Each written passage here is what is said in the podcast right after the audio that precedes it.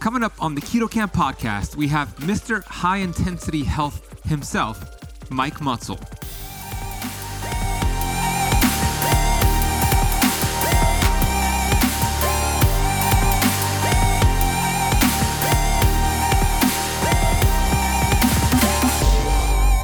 You know, if you look at heart rate variability and mortality, if you look at various, you know, cancer outcomes, cancer reoccurrence, congestive heart failure, all-cause mortality. I mean, this is this is not just woo-woo stuff. I mean, there's hard data showing that low heart rate variability suggests you're not going to live as long compared to people that have higher heart rate variability.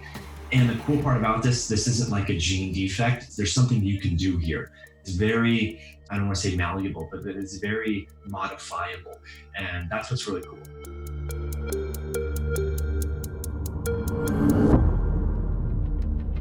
I'm a certified functional health practitioner who's on a mission to educate 1 billion people. I've been obese for most of my life. From rock bottom to the top of the mountain, I am passionate about studying ancient healing strategies like fasting and the ketogenic diet and curating this information on the Keto Kamp podcast. My goal is to bring you the thought leaders in this space. My name is Ben Azadi, and I want to thank you for spending part of your day with me. Greetings, Keto Kampers. I'm pumped to share a buddy of mine, Mike Mutzel. Now, Mike Mutzel is a thought leader in the health space, and you probably have heard or seen his work before. On this episode, we're going to talk all about the ketogenic diet. Mike is somebody who really digs into the research and puts his thinking cap on, and he thinks outside of the conventional norm he really smart, intelligent dude. And I asked Mike, like, what got you into keto out of all the things out there? Why keto as a tool in the health toolbox? And he explains why. He explains what keto does for the gut bacteria. He's also going to break down the carnivore diet and who would benefit from something like a zero carb diet. We're going to get into gut health. We're going to talk about muscle for longevity. We're going to talk about veganism, the Game Changers documentary that's so popular we're going to debunk some of that and so much more. Mike is a great person for you to study. So make sure you grab your pen and paper. You're going to take a lot of notes. He's going to break down a lot of the science when it comes to the ketogenic diet. And before I bring Mr. High Intensity Health on the podcast for you, I want to let you know that I'm super grateful for you right now, this very moment, because out of all the podcasts out there, you chose this one. And here at Keto Kamp, we are on a mission to educate and inspire 1 billion people on planet Earth. So we are grateful that you're part of this mission. If you could leave the show a rating and review on Apple Podcast, it really makes a big difference for the show. So please hit pause right now and take about 30 seconds to leave a rating and review on Apple Podcast. And speaking of which, I'm going to get to the rating and review of the day. This one comes from Embray. Quote, enhance your knowledge. Ben provides useful information in an understandable manner. He will expand and enhance your knowledge. I love listening to this podcast. Unquote. And Embray, thank you so much for first and foremost listening to the podcast and leaving a rating and review. Means so much. Thank you.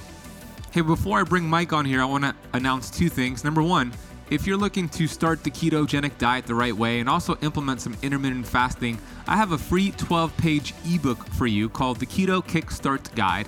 In it, you're going to find some meal plans, some instructions, and it's a great template for anybody who is starting the keto diet and they're just so confused by all the information out there. You could get that for free over at ketokickstartguide.com.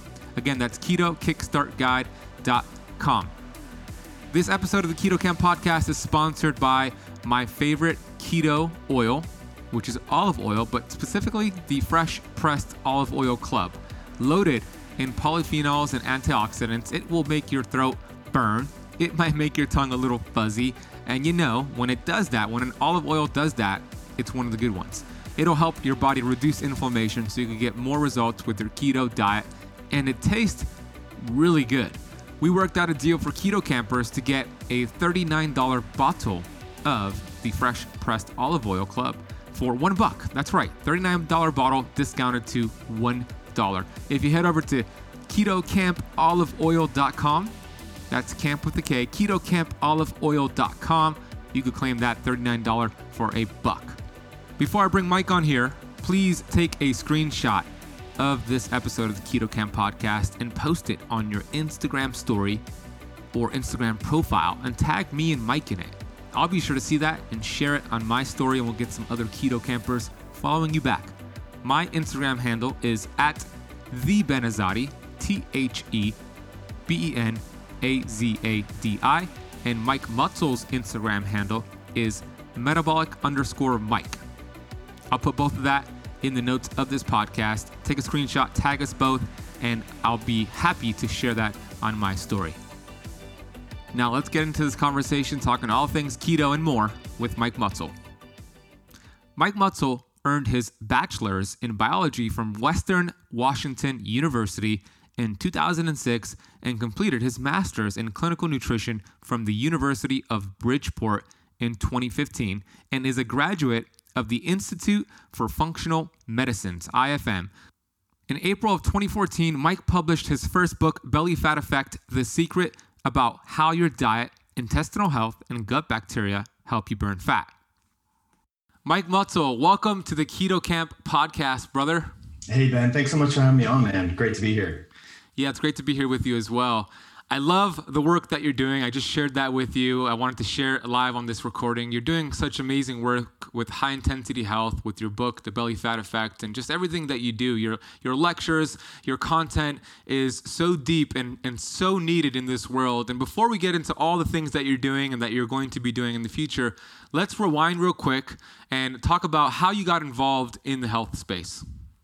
Oh man. Um well, I'll keep it super short. You know, it was serendipitously, honestly. I didn't know what I was going to do when I was in my senior year in, in college because I got good grades. I was pre med. I basically, for like three years, got straight A's. Then you know, I kind of hurt my back deadlifting and didn't know what the heck I was going to do. Sports were a big part of my life. I was a pre med undergrad. And to make a very long story short, I started bike racing and uh, you know cycling and all that. This was back when Lance Armstrong was doing the Tour de France, and I was doing a lot of weird things too. I was working at this vitamin store, taking a lot of soy protein, and, and, my testosterone. Uh, I just got depressed for the first time in my entire life. I was like 21, 22 years old, got super depressed. I literally couldn't focus in school. Like I used to be that kid in the front of organic chemistry and biochemistry class, like calling out answers, like got straight A's and all this stuff.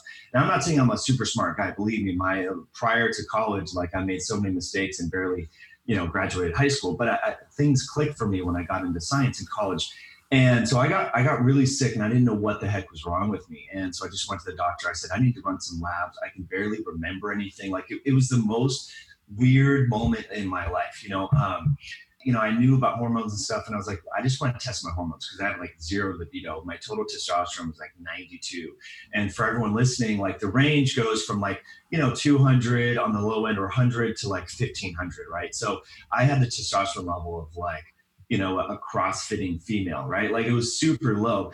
And I had no idea what was going on with me. So to make a very long story short after that, so I got on some testosterone cream, Androgen cream, because the doctors didn't know what they just said, oh, you, this is idiopathic hypogonadism. And I thought, well, why would that even be? Like, I was healthy, played varsity football, started on the football team, could power lift and deadlift and squat heavy weights. Like, why would it just all of a sudden, you know, why would I get low testosterone? And so I realized that doctors, you know, this was my senior year in college, realized that doctors, you know, they're busy, they're doing their own thing. They're, and so I started to go into PubMed because I used PubMed as a, you know, biology undergrad and was looking up things like, you know, what's in soy, you know, phytoestrogens, like started to like figure out the things that I was doing, how that was affecting my hormones. And I was like, why didn't these doctors, this endocrinologist in Seattle that I ended up going to, he didn't say any of this stuff to me. He was at this big clinic. So I thought, man, this medical thing's kind of messed up, right? So anyway, so I, I, got, you know, part of my life on track, you know, stop the protein, really cut down on the exercise, realized that overtraining can affect testosterone. So yeah, so I finally got my grades back, got out of the depression hole, graduated college, and I still had to like you know, make up for that. Those I got some C's and B's, and it's hard to get into med school when you you know get C's and B's. So um, I was like, I'm just going to work for a year, intern with an MD, uh, and see where I can go from there. And I put my resume on Monster.com. I don't even know if people still use it, and uh, got this job as a sales rep selling supplements to doctors. So this is a billion dollar market. Many people don't understand. It's called the professional, you know, supplement space, practitioner channel. And so there's about, I don't know, maybe 10 to 15 different companies that only sell their products to licensed healthcare practitioners, pharmacists, compounding pharmacists, uh, integrative doctors, naturopaths, chiropractors. So I got to you know meet with so many great uh, practitioners in, in Colorado and the, in the Western U.S. that were practicing this thing called functional medicine, and, and this is going back to 2006. Right now, it's everyone's talking about integrated functional medicine, and so I really got a good grasp in you know the root cause resolution. You know, conventional medicine is great for a lot of things for acute care. I mean, look, if you have if you get in a major accident, you cut your finger off, you're paying Christmas lights, and you fall off a ladder. I don't want you going to a naturopath and getting Bach flower remedies and, and homeopathic. So you need to go to uh, you know an allopathic doctor and ER, right? That's where medicine really shines. Where traditional medicine doesn't really shine is a chronic acute, you know chronic conditions that uh, are lifestyle mediated. So diet, you know, poor diet for 20, 30 years where you get congestive heart failure or diabetes or you know, mild cognitive impairment, you know, addressing those lifestyle induced disorders through the lens of conventional medicine really ultimately fails. And that's why, if you look at healthcare expenditures in the US, they're disproportionately way more expensive, and the outcomes are not nearly as good as other countries because we're trying to apply this acute care model to a chronic lifestyle induced disease. And that simply does not work. And anyway, so that I got a good, you know, understanding of all that through this the, working with these functional medicine doctors. I did an internship and ended up working as a nutritionist with this MD. Realized through that process that, you know what, medicine is cool, but I don't want to. I was saying, even as a nutritionist, I was saying the same thing over and over to patients. And I realized, gosh, there's got to be a better way to do this. And thanks to the internet, now I do do that and help people, you know, say things one time and educate, you know, tens of thousands of people with like one video. Because um, I realized the impact of sitting knee to knee with someone. And while that's totally needed, we need practitioners to sit down and help people adjust their diet and adjust sleep and stress management and all these important things. But I just realized, like with, with you know, with, I just believe that you know I, I can get better at making videos. I can do this in a, in a better way. And I'm, I'm still working on my, my practice and my trade. But, you know, so here I am now, it's like 12, 13 years later. And, um, still work with doctors, uh, have a big network of doctors I work with. And, and part of how I got into doing the YouTube stuff and the reason why I do that is there's a, many great practitioners who are great in their clinical skills, but aren't good marketers. And I thought, you know what? I can help you get your message out to more people because I kind of have this marketing thing. I, I, I gravitate towards that. And that's how I started making these videos. In fact, you know, back in 2008 was my first teleconference. Dan Kalish, and I had these other people. So this is before webinars and Zoom and all this stuff. And so what we would do is have people call into a bridge line, and we are talking on the telephone, and I would interview someone. So uh, that's how I got started. Then started doing webinars back in 2011, and then eventually YouTube. So yeah, sorry if that was a long-winded answer. No, it was great. It was so it's so fascinating to see how you went from you know A, B, C, and then what you're doing now. Uh, so you launched the YouTube channel. Uh, what year? Well, that's a good question. So I, I, first launched Mike Mutzel YouTube channel in 2012, like January. And if you go look at it, you'll think it's super funny. If people want to just look, because a lot of people get scared about making YouTube videos because they think they have to be perfect, especially when they start. And I, I recommend people just, you're going to get better through practice. And so you just need to put stuff out there and you're going to get better over time. So uh, my first uh, YouTube channel was, was the Mike Mutzel channel and the videos totally sucked. You guys would laugh your butts off if you went back and looked at them. And I realized that I kind of need to restart and I didn't want to have a channel under my name. I don't know why. I thought, you know what? Because eventually I would like to interview or have like my wife do cooking stuff or have a fitness expert host a fitness day, you know. So I created this high intensity health channel in 2014. So really kind of practiced in 2012 and then didn't really take it seriously until 2014. That's so interesting. I, I kind of have a similar story because I started my YouTube channel, Ben Azadi, probably in 2012 as well. And, and yeah, I sucked as well. I was just putting myself out there. And then I got together with uh, my coach, and also he's a good friend of mine, Sean Croxton. I, I believe you know Sean as well uh, over a year ago, and he's like, "You got to start a new channel. you got to start something new." And that's where kind of Keto Kamp spawned, and uh, and it's grown so much because of that that change. And the same thing with you. Like your channel has, I think the last time I checked, uh, what 200 over 250,000 subscribers, right?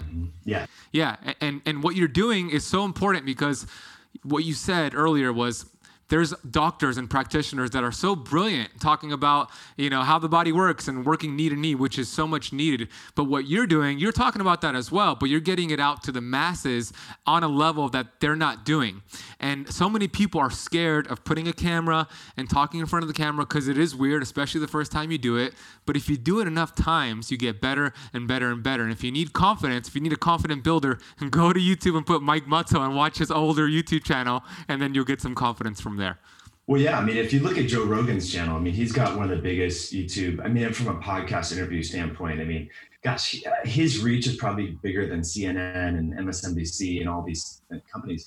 And so I went back and actually, it was pretty interesting. It was I believe it was January of 2015, and he's on his couch or some couch with a buddy, and they're like, "Oh, I think we're going to do this thing," and they're holding a microphone. So, so you would never think like I think people just naturally assume that someone who's made it, so to speak, or whatever, or who's popular, is always good. Like they were born and you know in their in their womb they had a video camera or a microphone. It's, that's not always the case. And so I I think it, I always share that because I get doctors that email me all the time. Hey, Mike, uh, what do I need to do to start marketing and SEO? And I say just start making videos and get yourself out there. And they're really intimidated. And I send them Joe Rogan's first video that he published on his channel, and they're like, "Oh, wow, that's kind of interesting. I wouldn't have thought that that's how, you know, uncut he was because it was not polished by any means. I love that. Yeah, it's a great, it's a great tip right there. Actually, I, I do something similar as well. I'll, I'll, go on YouTube and I'll go to somebody's channel, somebody like you or or uh, Thomas Thomas DeLauer, Doc, Dr. Eric Berg, somebody who has a huge YouTube uh, subscriber base, and I filter the videos on oldest first, and I go and I watch those and I see how they're fumbling and messing up. So I recommend doing that. Go to oldest first and watch those first videos, and everybody starts at step one and they work their way up. Everybody who's a master was once a disaster, and that's exactly what you're talking about here. So I hope that really made an impression with people who want to get themselves out there, but they've been holding themselves back. It's just a matter of getting started. Once you get started, once you commit, the creativity will follow, as you see with, with Mike here. So then you got into a lot of the, the gut microbiome, gut research. You wrote a book, a wonderful book, The Belly Fat Effect. What got you fascinated with the gut, Mike? Yeah, that's a great question. So yeah, that was my thing from I don't know 2008 to maybe 2015, and it was really working at that clinic that I was telling you about, where I was doing an internship and then eventually became a nutritionist and coach there. Uh, one of the medical assistants was morbidly obese and she got gastric bypass, but she didn't change her diet.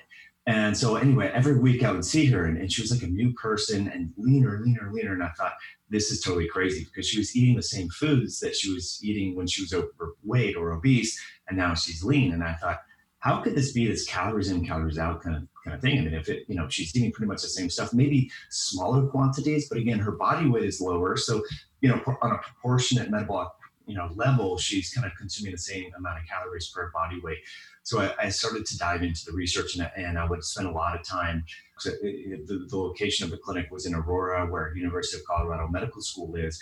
And a little pro tip for anyone who wants to, you know, dig into research, just go to your local medical school library. You can get access to all the articles for free because it's hard to access as a as a layman if you don't have an academic email address or if you're not enrolled in a university. You're going to have to pay thirty dollars, forty dollars, fifty dollars for an article. So I would spend a lot of time going to the, you know, it's been hours, and I just have these, you know all these files of, of microbiome stuff. So I was curious. I'm like, how does bariatric surgery work? Like, what are the mechanisms at play here? And I was so blown away at what I found. And, and a lot of research, and to this day, still supports the idea that the gut microbiome and gut hormones are manipulated in such a way when individuals get bariatric or gastric bypass surgery that that's one of the major, about 70 to 90% of the mechanism of action causing this weight loss shift. And so I thought, this is crazy because when I asked these doctors, because I would, I was in a unique position. I was like a salesman. So I could go ask doctors, hey, have you ever had a patient undergo bariatric surgery? They're like, oh, yeah, I'll you know, yeah, sure. I remember this patient, Susie, Sally, whatever. And I said, how do you think it works? Like, oh, it's just nutrient restriction. And I would say, mm, okay, interesting. And I would go back and read more about it, you know. So that's how I got into it.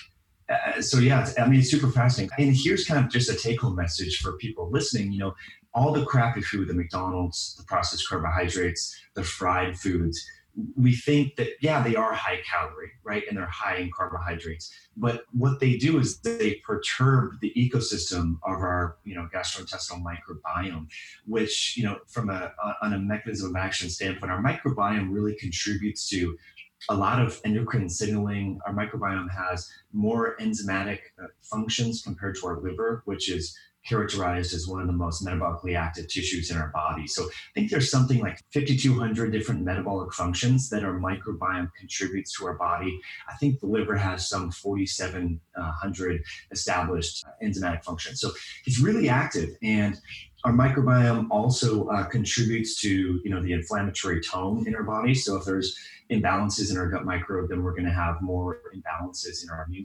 system. And we know that our immune system is connected to our brain, so this whole gut brain axis. So, you know, if you, I mean, people know that when they eat something and they feel sick, you know, they, they also feel maybe depressed or, or there's some sort of, you know, gut to brain connection. And part of that is mediated through not only the metabolites that the microbes uh, make, but also the interaction with the immune system, and, and secondarily, interaction with the incretin system, which is a big point that I like to emphasize for anyone that's interested in a ketogenic diet. If we think about eating, say, carbohydrates and our blood sugar goes up, a lot of people think that, that that high glucose is what's causing a release in insulin to then bring things down. But that's only part of the story. Actually, when we start thinking about food, tasting food, chewing food, there's a pre, you know, pre-meal insulin release. It's called the cephalic phase of digestion. So our brain is connected to our gut. And just the mechanical stress or the, the mechanical exposure to food on the intestinal lining affects, you know, these different cells within our intestinal lining, like the L cells and the G cells these so-called enteroendocrine cells. So entero for gut, gut endocrine cells, and that those cause release of various hormones that help the body metabolize food in the post-meal window. And so it's a, it's this beautiful system, right, When we start to cook food, smell food, we chew food, you know, we're, we're hanging out with people eating like people should consume food. And then our body is, even before, you know, we swallow things, it's anticipating that, we're getting hormones released and all that. But a lot of people that are overweight or diabetic or pre-diabetic, they've been eating when they're full, right? They've been eat, mindlessly chewing food, you know, eating when they're stressed. And so this whole neuroendocrine system is just kind of needs a reset.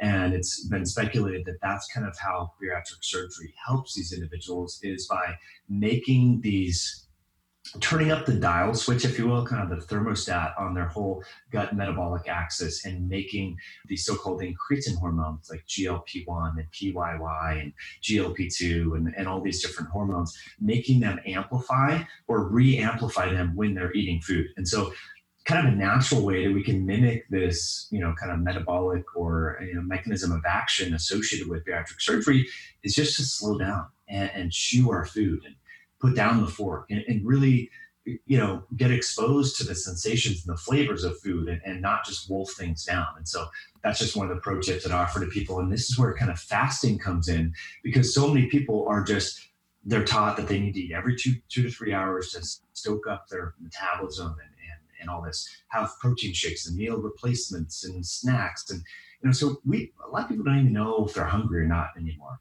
and fasting just helps it kind of you know trip that relay switch so that we know what true hunger feels like and then we can start tuning into that and start to eat when we're truly hungry when we're physiologically hungry not not this perceived hunger or this perception that i think i should eat because we're actually you know and, and so that's why we see so many people are getting amazing results with intermittent fasting or prolonged fasting because i think you know there's obviously there's more mechanisms to unearth as to how this is occurring physiologically but i really think that, that it does help to reset this whole gut endocrine axis and how, how important is it to have a vast array of diversity in the gut when it comes to the food that we're eating Oh man, that's such a great question. You know, five years ago I would have said it's like the most important thing ever, right? But then we know now with the people that are doing the carnivorous diet, I mean, it's not a very nutrient diverse diet, right? I mean, you're, and that's why honestly, uh, when it first came out and people were talking about it, I thought this carnivore diet, this thing is like, come on, this is a joke. Like, how could this be good for your microbiome? What about the metabolic endotoxemia? All these things, but you know, so I, I think it really depends on who you talk to and who you ask and and all that. I mean, if we look at unindustrialized people in Tanzania or parts of Siberia, right, that are unindustrialized, no antibiotics, no hormones, no, you know, cell phone towers, all that. Their microbiomes are exceedingly diverse. And if you look at Westerners or Europeans, our microbiomes are not that diverse. And what we see with that lack of diversity is lack of stability. And so just a small insult, maybe it's a one round of antibiotics, maybe it's taking a PPI, proton pump inhibitor for gastric reflux, and then you see asthma, then you see food sensitivities, then you see autoimmunity. So I think it really depends. We can't just look at the bacterial diversity as the sine qua non, the, the thing that people need to focus on. I think it needs to be viewed in context and for some people, if their microbiome or if they if they have a predisposition to say autoimmunity or allergies or food sensitivities, then to be honest, the, a lot of those people seem to fare better on like a zero carbohydrate, kind of carnivorous, not a lot of fermentable things in their diet, um, which is pretty much exactly the opposite of, to be honest, what I would have told those people to do five years ago, and what a lot of functional medicine doctors recommend. It's like, no, no, no, you need all these fibers because you need to you know increase this diversity but i, I don't know that that we can really outside of you know um, fecal microbiota transplantation i don't know that we can totally manipulate our diet such in such a way that we can have these massive swings in the ecosystem because some of that it, it's a bidirectional system where our, where our immune system is cross-talking with the microbiome as well and vice versa. So it's this inside out you know outside in crosstalk. So it's like okay you change the inputs in your diet but your immune system is still kind of having some sort of uh, effect on which microbes should be there. So yeah I, I think it's an unanswered question but i think the important thing that people should be aware of with that is just regular biomarkers that we can all test at home. Heart rate variability sleep architecture blood glucose you know. So just being mindful of these things and also ketones as well and we can get into some interesting aspects about how the primary ketone body beta hydroxybutyrate is structurally similar to the main short chain fatty acid produced by bacterial fermentation called butyric acid and that's super fascinating. But yeah so it's i don't know the answer to your question about diversity. It, it's um, there's healthy people with low diversity and, and unhealthy people with high diversity, right? It's kind of there's more that we need to know. So. Yeah, yeah, you're right. Great answer, and uh, I, I respect that answer. I do want to get into BHB and uh, uh, butyrate, but before we do, where does seasonal eating fall into that category of vast array of bacteria? Are you a big fan? Do you place much emphasis on eating seasonally? Yeah, you know, that's a great question. I, I mean, I personally do, but I admit that I'm kind of hypocritical in saying that because I I don't want to sound like I'm privileged, so to speak, but I say I'm grateful and I'm fortunate enough to have the financial resources to be able to do that because we have space. You know, we have garden, we have chickens, we have pigs, we have livestock and stuff like that. So I'm able to do that to an extent. But I realize certain people, you know, there's people that don't have the income, don't have the resources, don't have the space you live in Manhattan, it's like, oh yeah, eat seasonally. Okay, well, good luck, right? You're going to eat what you have access to. So I think it's an important piece of the puzzle, but I think there's probably lower hanging fruit that we could all grab and then figure that eating seasonal thing out later. But it is important to keep in mind, you know. And so, for example, let's just take something that is widely considered to be healthy, like blueberries. People are like, oh, blueberries are high in polyphenols, anthocyanidins, or antioxidants, whatever. So I should have a blueberry smoothie every day. But if you think about, well, where are you getting blueberries in, Green Bay, Wisconsin in December, right? They're coming in from South America. They're shipped.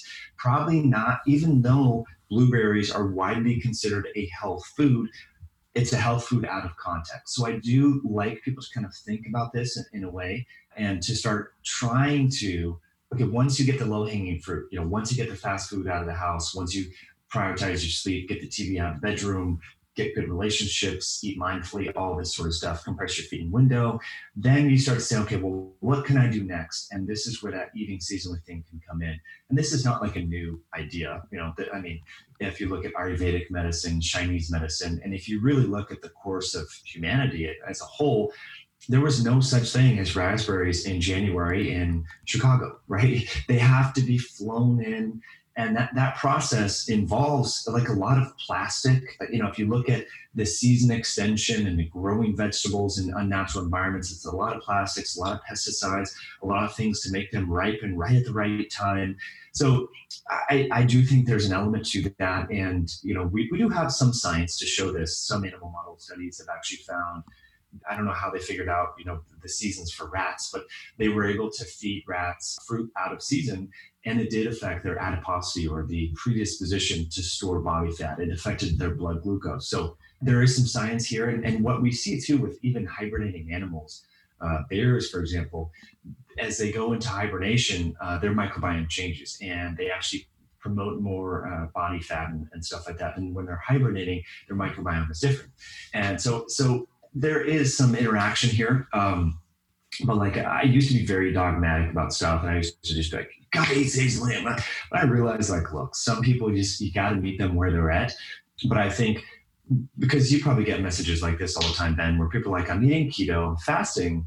But like my results have plateaued. What can I do next? What am I doing wrong? And so this is where, okay, well, let's look at what are you eating? Like the foods that you generally eat on, you know, 80% of the foods that you eat, could you find them in a 200 mile radius from your house right now? If they say no, well, maybe you got to tweak that and include more foods. And so, you know, for example, for us, this time of year, there's a lot of mushrooms growing they're foraging. A lot of the natural food stores get wild mushrooms. You know, we collect them out when we go hiking. Mushrooms are um, really amazing for the immune system. They're very low carb. They have some great uh, immune enhancing properties, anti cancer properties. So we'll have a ton of mushrooms. But then in the summer, when mushrooms aren't available, we're not eating a bunch of mushrooms, right? We're having things that we grow or whatever. So yeah, that's where, where I kind of think about that. I love it. Yeah, low hanging fruit. Start with that, and then you could go from there. Let's talk about the ketogenic diet, which it's not necessarily a diet; it's a, a metabolic process. Let's talk about BHB and what it does to the gut, and then we'll dive a little bit deeper. I know you're a big proponent of the keto lifestyle. You've been teaching it for before it became uh, tr- trending on Dr. Google. So, what are your favorite things about the keto lifestyle? But let's start with the gut. Yeah, what I think is is really fascinating about this is a lot of people, like you say, kind of perceive going keto as like, okay, I just take all the carbohydrates that I'm eating and then I swap those out for fats.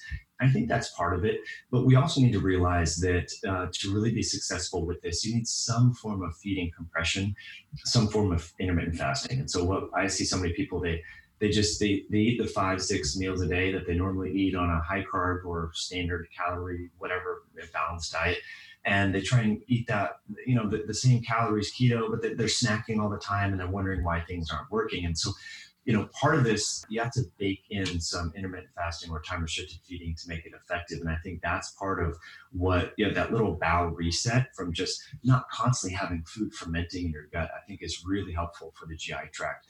And if you actually look at the some of the earlier time restricted feeding studies and intermittent fasting studies, they were actually not looking at weight loss as an outcome. They were looking at inflammatory markers. One of the first intermittent fasting studies at Johns Hopkins University back in, I think, 2002 was actually looking at asthma levels and uh, levels of inflammatory cytokines. So we know that this just compressing your feeding window is a great way to reduce inflammation, and, and possibly part of that could be, you know, from a little bowel rest. But yeah, super. You know, what really got me excited about keto was uh, kind of two things: the structural similarity that we've already talked about, and maybe we should just quickly define. If we have new listeners, beta hydroxybutyrate is a ketone body, one of three ketone bodies made by your liver. And I think it's important that people understand that if you're on a ketogenic diet, these ketones don't magically appear. They appear when you have low glucose, low insulin, and high glucagon. And part of that could be from eating, you know, low carb foods, but part of that is fasting as well. And in that kind of metabolic milieu, your liver starts to make these things called ketones. And part of the impetus, part of the reason for the liver to make these things is because your brain can't shuttle a lot of free fatty acids directly across the blood brain barrier. So your glucose is low. So your brain's like, you know, hey, liver, like help a brother out here. We need some ketones because ketones are just like a time release fatty acid, if you will. So they can hang around the system a little bit longer.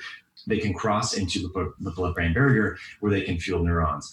And so that main ketone that's doing a lot of the heavy lifting, beta hydroxybutyrate, when I figured out structurally, because I'm like, what does this thing look like? And was it made? And so on. And I was looking at it and it was so structurally similar just one acetyl group, or I'm sorry, it was one hydroxyl group different from butyric acid, butyrate from the GI tract that we talked about. So bifidobacterium and lactobacilli, these healthy bacteria, what they do is when you eat blueberries or you know you have an avocado or you know different foods with fiber what they do is they'll ferment that and make this short chain fatty acid called butyric acid and I was talking with a, a, autism researcher and figured out that gosh, there's some crosstalk, there's some communication and interconversion between butyric acid in the gut and, and to make this beta hydroxybutyrate. So I got really excited. And you know, back in 2015, there was a lot of I did this project on autism, this autism intensive, and there was a lot of data coming out showing that uh, autistic children do really well on a ketogenic diet. And I started to kind of dig into that. So that was one thing that's that's super exciting about that uh, to me because the main fuel for our uh, colonocytes, the cells that comprise the colon, is this butyric acid, and it, it's not just like a like a fuel source; it's a signaling molecule, and that's just what I love to emphasize to people because the food that we eat, it's not only just providing energy, it's affecting genetic expression and signaling. And so if we, it's kind of crazy to think about, but the cells in our eye are the same cells that make up our nose. They're literally the same information. So if, imagine if like, you know, if, if you have two books with identical content, but the information is different. Like the words are exactly the same. So our genes in every cell are different. But what makes unique cell types different from other cell types, like the eye versus the nose, is the epigenetic expression. So the information that changes or influences how our genes are expressed is, is referred to as epigenetics.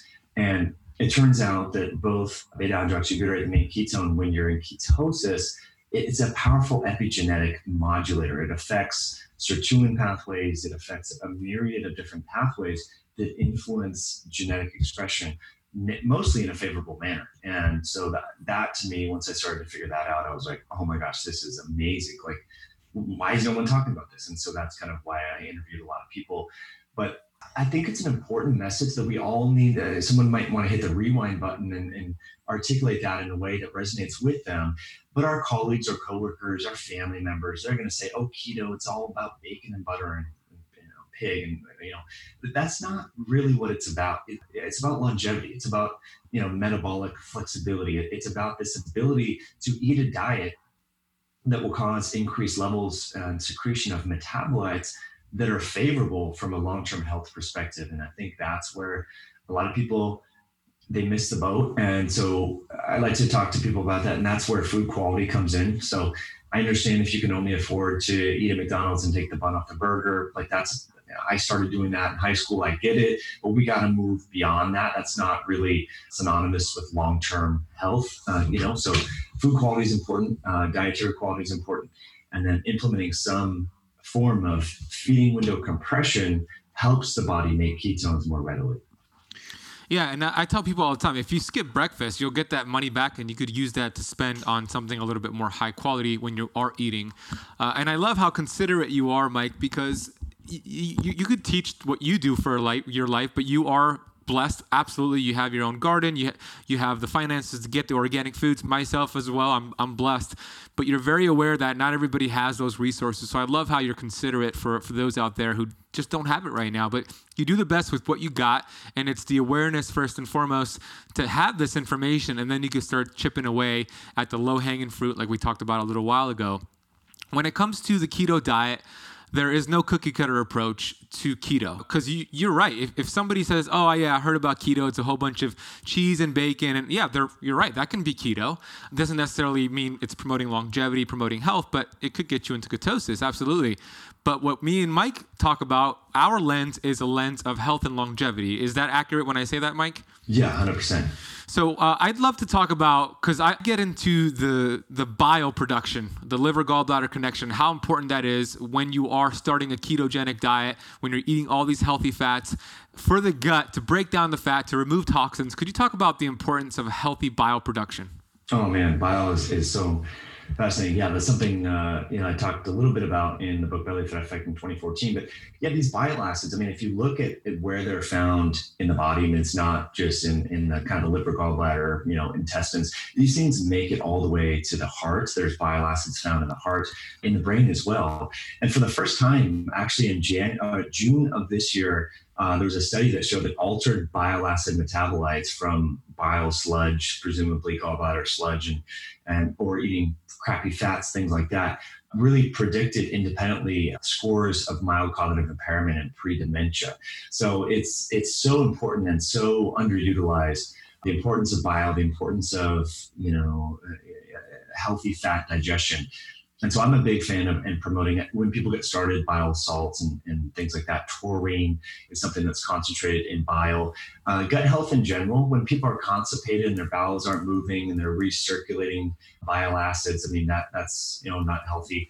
So yeah, and, and I think this is probably actually one of the mechanisms at play here that we haven't yet, I should say, we researchers haven't yet really elucidated. And that is that assuming that you're you know compressing your feeding window and eating healthy fats this churn or this turnover of bile acid metabolism and more bile flow it probably is part of one of the mechanisms at play here on the ketogenic diet. And um, again i'm just speculating but we know that, that bile is so important. So yeah i highly recommend you know people that uh, if they have a, a, an issue digesting fats you know um, you know maybe maybe having you know not quite as much fat uh, with every meal you know c- cutting things back a little bit getting into ketosis through exercise compressing the feeding window like you're gonna have to be a little bit creative and crafty uh, and think outside the box. But you know again eating cheese and bacon is not the only way to get into ketosis. So you can you know manipulate the other levers that you have going on there and maybe so you're not having 100 grams of fat with a meal. That's gonna be hard if you don't have a gallbladder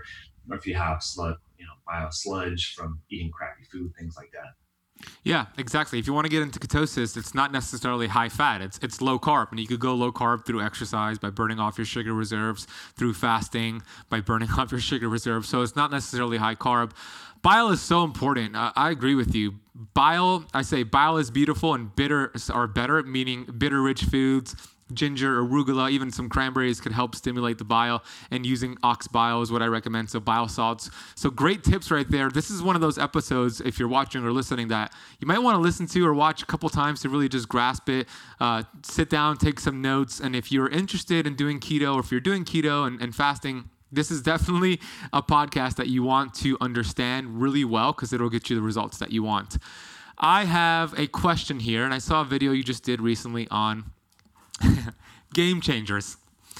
Game Changers, if you don't know what that is, but most people do, it's a documentary uh, promoting a plant based vegan lifestyle, and there's a lot of money behind it. It's a well done film. They did a really great job with the production of it. But what's the problem with that film? Could you just get, extract some things from your talk? But I want them, the audience, to to go and watch that video you have on YouTube, all about game changers. But can you just share some things from that video? Yeah, yeah, I'd be happy to. Well, I mean, like you said, I mean, hats off to the production team in that video. I mean, it's super compelling. I remember when it first came out, I got flooded with phone calls from people saying, "Gosh, I'm going vegan. You know, didn't you watch this and all that?" And they they kind of portray the vegan diet as this this cure all approach, and and uh, it, they I think they're really trying to appeal to athletes, which is what I gathered. But I, I mean, look, I mean anyone that's been in the space for a long period of time have tried different diets. I mean, I wouldn't, you know, kind of make make a video rebuttal of that. I've tried a vegan diet. It, it simply does not accelerate your healing, recovery. Uh, if anything, it's it's the opposite, and you get more inflamed uh, and less, you know, uh, recovery. So, you know, a few things that they they talked a lot about that I just really kind of have an issue with was this kind of this idea, this premise that if you eat a vegan diet, um, it, it's going to somehow um, make your vascular endothelium, the cells of your vascular system, kind of regenerate. You're going to sprout all these new blood vessels. But if you eat uh, any uh, any animal products, it's going to basically uh, reduce how much blood flow you have and cause you know uh, everything from erectile dysfunction to heart disease and all that. And you know. The, the thing with that they don't really read that people they, they omitted from the film is you can eat uh, a bunch of plant-based foods you know, for example, I mean, if you go eat French fries, potatoes are derived from plants. You fry them in plant oil, you're going to cause endothelial dysfunction. If you have high levels of glucose and insulin, you're going to cause you know vascular dysfunction. So it's there was no my problem with that is that film could have actually been way more convincing if they were like we're talking about vegetables and fruit i mean a lot of people when they go plant-based they're eating processed food like like the impossible burger beyond meat burgers loaded with canola oil and highly susceptible oils that are prone to oxidation so it's it's not i have no problem eating vegetables and fruit. I have no problem with people doing that. And if they want to really construct a diet that's rich in these compounds and and, and maybe ferment or sprout um, some grain products in season. I have no problem with that. But the funny thing is, is you didn't see any of the food people ate until the very end in the credits. And they showed, you know, that indoor pursuit cyclist. They showed the bodybuilder guy, the strong man. And they're eating crap. It's like all these, it's it's bread and pasta and a lot of grains. And if you look at the food pyramid, you know uh, that that's what people have been eating. That's what we've been told to eat. And so they're saying that you know it's it's meat consumption, it's animal product consumption that's really the, the reason why there's all this, this epidemic of obesity and type two diabetes and cancer. But if you really look at meat consumption as a whole, it's actually down over the last 10 to 20 years compared to how you know people used to consume meat. So I think it's great marketing. It leaves a lot to be desired. And they handpicked some of the athletes. I mean, if you look at some of the strongmen, you know, that strongman guy, okay, so he's super strong. He can lift a car and do stuff like that. But, look at Brian Shaw or Hafthor Bjorn. Um, these guys, I mean, you know, they follow the vertical diet by Stan Efferding, which is a lot of red meat. These guys are, with all due respect to, to that athlete, much stronger, uh, you know, and so, and they have a lot of Tennessee Titans football players. Okay. With all due respect to the Titans, uh, have they even made the playoffs in the last few years? I mean, I, I mean, you know, uh, so uh, it's like there's a lot of stuff going on there. There's a lot of people talking about it, but I would just say there's there's some there was no emphasis, and this is I think no one can can say this criticism is biased. There was no emphasis on whole real foods. It was just like, well, it's plant based. It does all this you know these these athletes had a bean burrito and all of a sudden they had way more spontaneous erections which i find somewhat hard to believe so yeah it's it's kind of an interesting film people should watch it with a grain of salt and there's been a ton of reviews out there from people like myself and others who are like look what about this what about that so if you have no nutrition training and you watch that you're probably going to be so convinced you're going to go plant-based afterwards which is pretty scary yeah, that's what they're banking on. They're banking on people who don't really read research like you and I, who don't really understand how the body works. And a lot of people are getting pulled into that. You know, vegan, the vegan lifestyle, I have no issue with it as well. You could do it the right way, right? I don't think it's healthy long term, but I think you could do it short term the right way. I was also a vegan for a year and a half back in 2013. First few months, fantastic. I felt a lot better. My infl- inflammation went down, and then I hit that vegan wall. And back then, I put myself in that dogmatic box, which a lot of vegans do, unfortunately. And my health suffered as a result. But it took me a year and a half before I got into Paul Chek's work and I realized, oh, what, maybe I'm hurting myself here. And that's actually when I started to go into the ketogenic lifestyle back after I went from vegan to keto. So it's it's doing much more harm than good. The Game Changers film is, and it's unfortunate. But we'll continue getting the message out there, and we don't want people to just believe us. We want you to have the research and do some of your own research and piece your piece uh, your puzzle together and you'll see what we see which is there's a lot of bad information in that film. There's just a lot of um, propaganda and fear mongering i had paul saladino uh, early on this week on my podcast I know he was on yours, and and, you, you guys uh, have some good content together. He mentioned that he's getting a guy on his show who was an athlete, a vegan athlete, who was supposed to be in the film Game Changers, but he got so sick he got off the film, and he's going to interview him for his podcast. So that's going to be interesting. But I, I, encourage the listeners and viewers to go to uh, the YouTube High Intensity Health YouTube channel, type in Game Changers, and go watch Mike Mutzel just break it down. There's also great. Paul Saladino also has a good video with Dr. Ryan Lowery. So there's some good videos out there to really understand this stuff and look at the research. Anything else you want to add to that, Mike? Uh, I would say that um, you know, that was one of those videos that I wasn't even planning on making a video. That was on Monday, and I, posted this Instagram thing, and people were like, "You got to make a video." So I turned the camera on and went for it. So it's not like some cinematic production quality video. So just throwing that out there. So that's another reason why people just have to make content. Like if you're thinking about doing something, it can be knitting, it can be basket weaving. Just get out there and make content, you know, and, and people will they, they like the raw stuff. I found. Yeah, and I heard you saying on one of the podcasts you just wanted to get this episode out there. So even with the mess ups, that you know, if you made a mistake, and I love that. I love that because you're right. Speed of implementation, just getting it out there, and just look at Mike's doing. There's no, I mean, perfectionism is just a fancy word for procrastinator. Okay, so just get it out there, and Mike's a perfect example of that. Uh, not to say that you don't have episodes that are finely edited and you take the time for it, but that doesn't stop you. Is what I'm trying to say. Okay, you talk a lot. Uh, there was a, a, interview with you and Dr. David Jockers, who's actually coming on the podcast soon about the parasympathetic tone, how important it is to focus on breathing deeply, using the, nef- the left nostril, uh, taping your mouth at night. Could you talk about the importance of activating? Well, what is the parasympathetic tone, and why is it important to activate it on a daily basis? Yeah, that's an awesome question. So our, our nervous system kind of has two personalities. You know, a sympathetic fight or flight state, which is great in situations, right? Uh, if someone kidnaps your your son or daughter, like you're going to go into fight or flight mode, right? If, if something, you know, a building's on fire, like you need that, but we also need the balance, the rest and digest and procreate side. And so this is like when you go on date nights, you have a you know great meal with your spouse or partner or whatever. Uh, that feeling of just being calm at ease. You don't need to, to check in Instagram like everything's good. But the situation is so many people are just hung up in this personality of our nervous system in this fight or flight mode. And so we need we need to be proactive about unwinding that. And that's where enhancing activities or participating in activities that improve the parasympathetic nervous system response. And so this is how yoga is effective. This is why meditation is effective. And if we look at meditators, even the brains of meditators and people that do yoga, they're different. And so I used to be super wound up always fight or flight. And um, you know, thankfully, I guess when I hurt my back in 2002, I started to get into yoga and figure out that wow, I could study better after I did yoga because I, I, couldn't lift weights for like a year. It really sucked.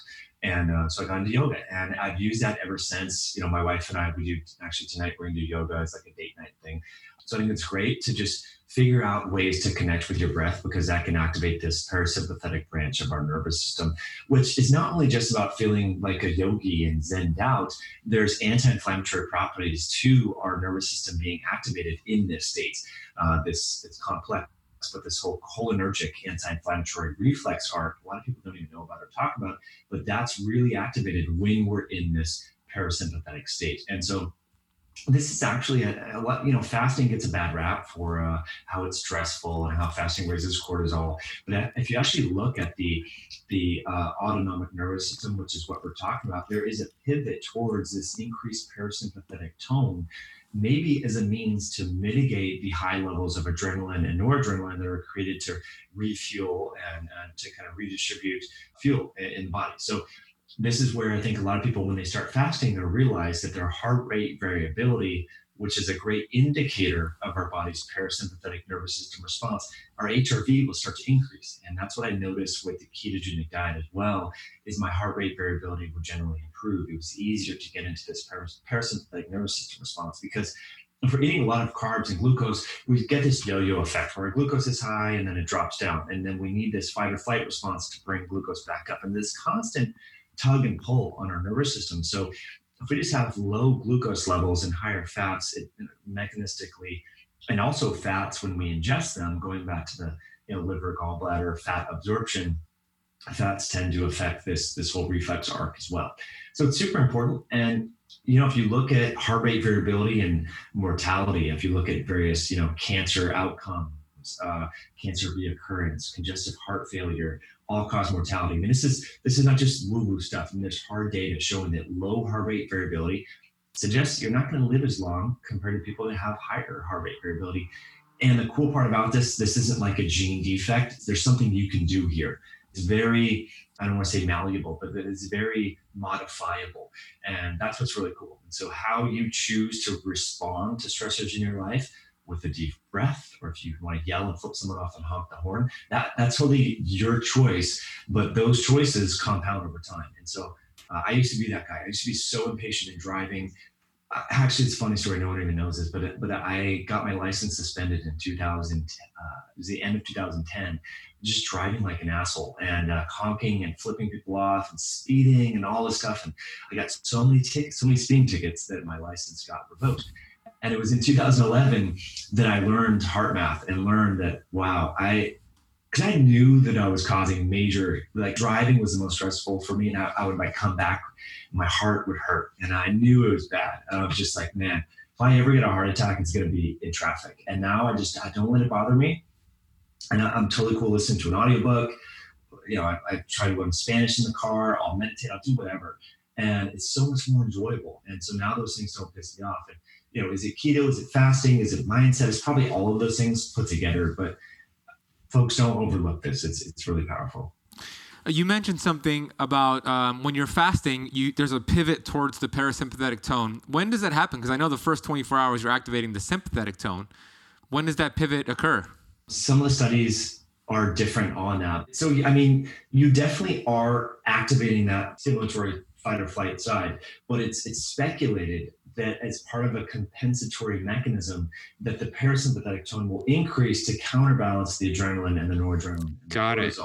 So what time, I'm not really sure, but what we see is after say three, four days, it almost becomes impossible to sleep because you're like super, your adrenaline's going. So I think it's more initially, but then as you fast for longer, and just to pause here, adrenaline and cortisol get a really bad rap, you know, because people are like, oh, they're stressful, they're stressful. hormones. Like, yeah, but they also induce gluconeogenesis, and you need some glucose, like your brain cells, your you know, your, your red blood cells, your retina, absolutely needs glucose. There's obligate glucose utilizing cells in the body. So uh, people are scared of gluconeogenesis. People are scared of glucose. You need to have it, and that's why these these, counter-regulatory hormones increase. And they're also those hormones also do affect fat release from fat cells, which help in the ketone synthesis process. So it's not all bad. Uh, people poo-poo cortisol and adrenaline, like oh stress, you know, fasting so stressful. You're like, there's a reason why these hormones increase. Like it's it's called natural selection or evolution or do you want to believe in intelligent design? Whatever you believe in, the body does stuff for a reason, right? Yeah, the body is so sophisticated. This innate intelligence. It's it's literally pumping you full of energy to go out there and hunt and, and do your thing. But you know, the hack is that we're just going to use it to crush our day. Uh, with that being said, if you're somebody who's very high strung, you're an A type of person, and you're you have so much stress in your life, then maybe doing OMAD every single day is not a good idea. So there are always special considerations here, and we're just trying to let you know that there is no cookie cutter approach to this. You got to just extract what resonates with you, and then you experiment, like Mike just experimented with his facial hair recently, and you figure out what works, what doesn't work, and you just you move forward from there. Final question for you, Mike. This has been a lot of fun, first of all, so thank you. What is the most exciting thing that you're working on right now?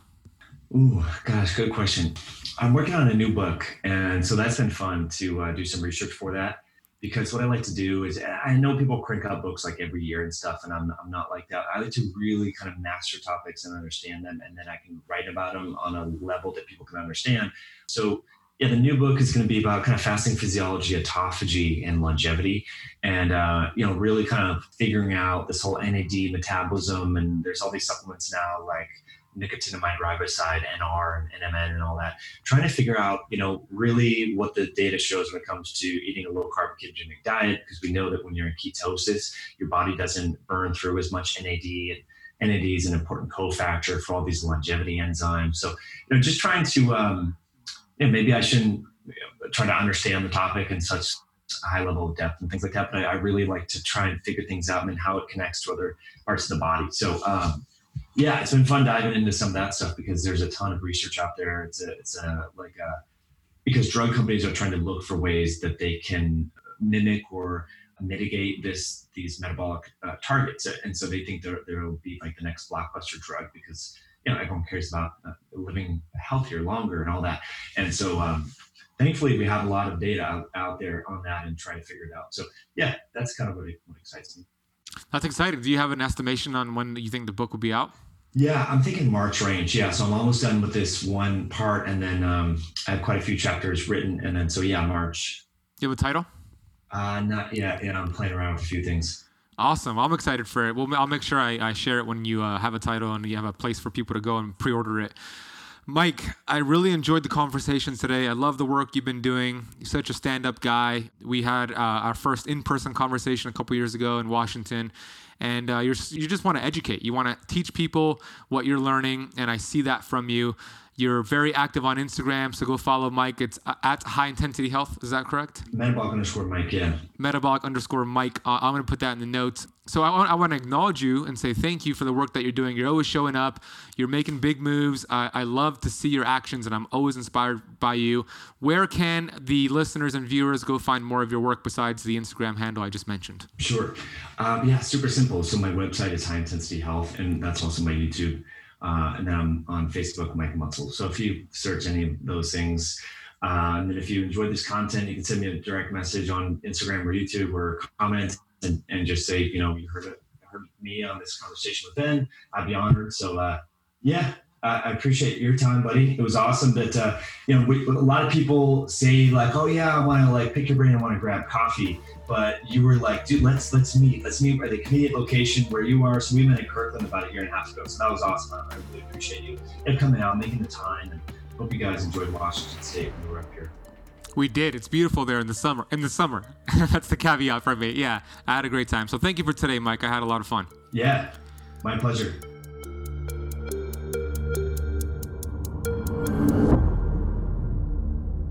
Hey, thanks for listening to this entire episode with Mike Mutzel. I really hope you got tremendous value from it. Mike is doing amazing work out there, so be sure to go listen to his podcast, go subscribe to his YouTube channel, show him some love on Instagram, take a screenshot of this episode and tag both of us on Instagram. My handle is at the Benazadi, T H E B N A Z A D I, and Mike's Instagram handle is metabolic underscore Mike.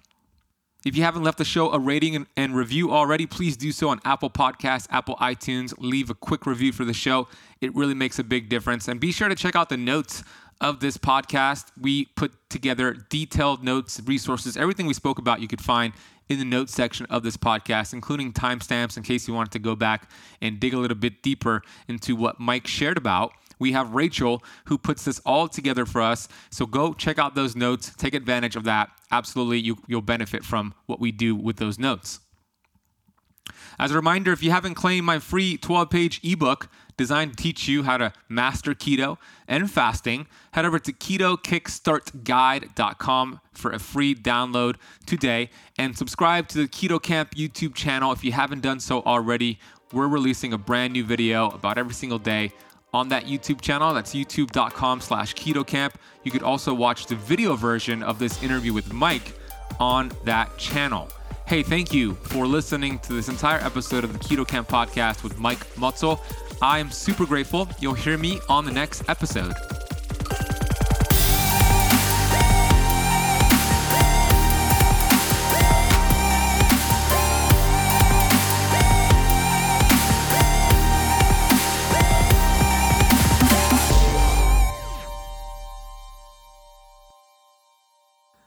This podcast is for information purposes only. Statements and views expressed on this podcast are not medical advice.